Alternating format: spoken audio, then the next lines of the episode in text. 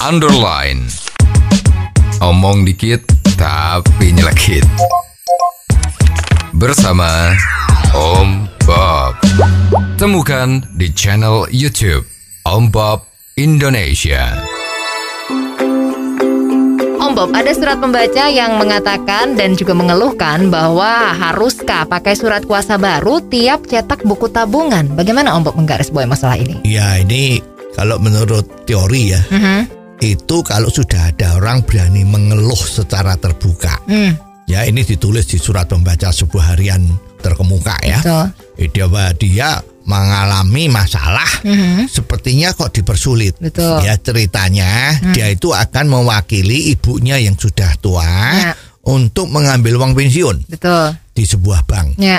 Bank mana ya ndak usah ngomong lah ya. Ini sepertinya kejadian ini sudah hampir di semua bank kok ini ya. Ya, ya. Nah, ternyata setiap kali mau ngambil duit Hmm? pensiun tadi itu selalu diminta surat kuasa Betul. yang baru. Ya. Ya padahal ibunya itu sudah pernah memberi surat kuasa Hmm. kepada anaknya itu untuk mengambil uang pensiunnya. Betul. Kok lengkap? Hmm. Ya nama siapa macam pokoknya lengkap juga pakai meterai sepuluh ribu ya udah lengkap semua. Hmm. Ya, eh setiap bulan mau ke ngambil uang pensiun itu dimintain surat kuasa baru terus menerus. Ya, ya. Nah ini kan bikin susah karena memang logikanya itu surat kuasa itu berlaku sampai kalau dijabut kembali kan Betul.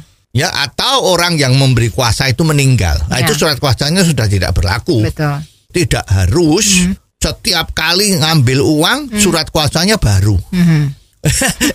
nah ini terus-terusan begini gimana? Ya, ya. Ya ini memang mempersulit ya. Sedangkan pihak bank kalau dikatakan, oh iya maksudnya itu formulirnya harus baru. Nah padahal mengenai surat kuasa itu yang penting kan bisa dicek yang nanda tangan ini betul orangnya itu atau bukan. Ya. Ya bukan formulirnya yang rupanya lain. Ya. Formulir tuh kalau surat kuasa itu bunyinya ya sudah ada standar. Memberi kuasa kepada siapa untuk apa. Ya. Nah sekarang kalau ini yang dipermasalahkan dari bank yang tadi itu ini kan harus pakai formulirnya bank. Nah ini gimana? Ya jadi ini yang selalu dikatakan banyak orang-orang kita itu melebihi batas kekuasaan yang ada. Hmm. Ya jadi namanya tuh apa mempersulit.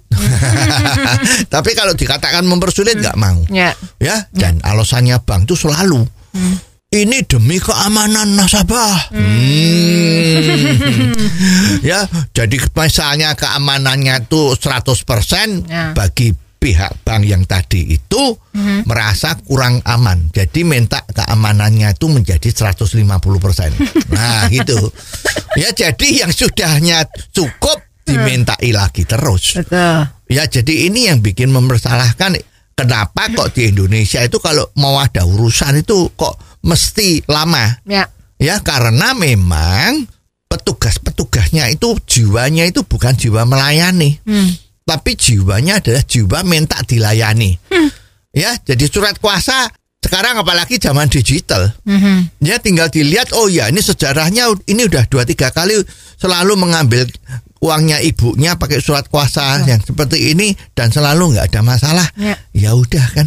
Ya jadi jangan menjadi sok pahlawan. Ya. Ya ini sedang menjabat posisi teller.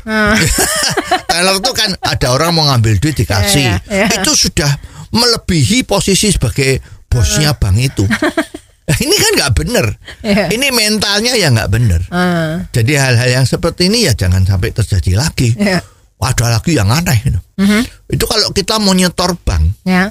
ini bank apa ini ya? Bank pokoknya bank lah. Rata-rata lah kita nggak usah ngomong banknya ya. Ya. Kalau mau menyetor bank, menyetor uang giro Ya. itu sudah ada atas namanya. Misalnya bahwa pada tanggal hari tertentu harap memindah bukukan uang sebesar 10 juta ke dalam rekeningnya Mr. Anton misalnya begitu ya. Ya.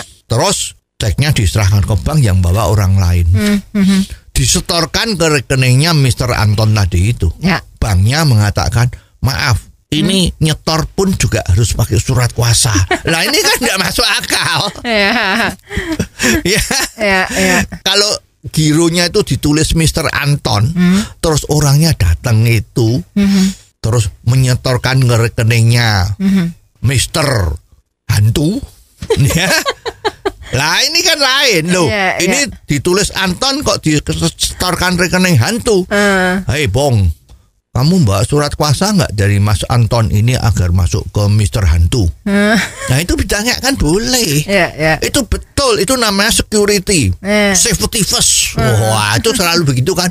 Kita mengutamakan keamanan nasabah. Nah Iya. itu betul. Iya. Tapi kalau sekarang disetor oleh siapa Hmm. Kepada rekening yang tertulis di giro atau ceknya itu Ya. masih diminta surat kuasa. Ini ya bahasa Jawanya itu kebangetan.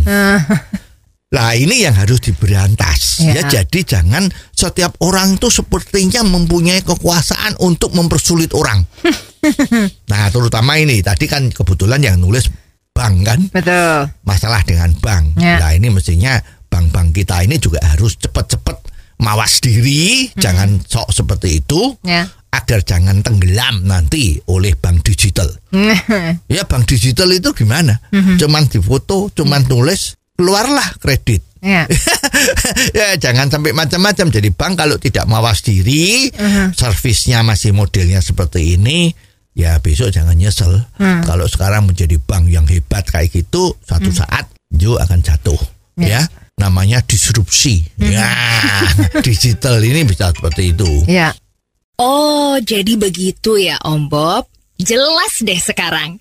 Terima kasih Om Bob untuk waktunya. Sampai ketemu lagi di waktu yang akan datang. Underline.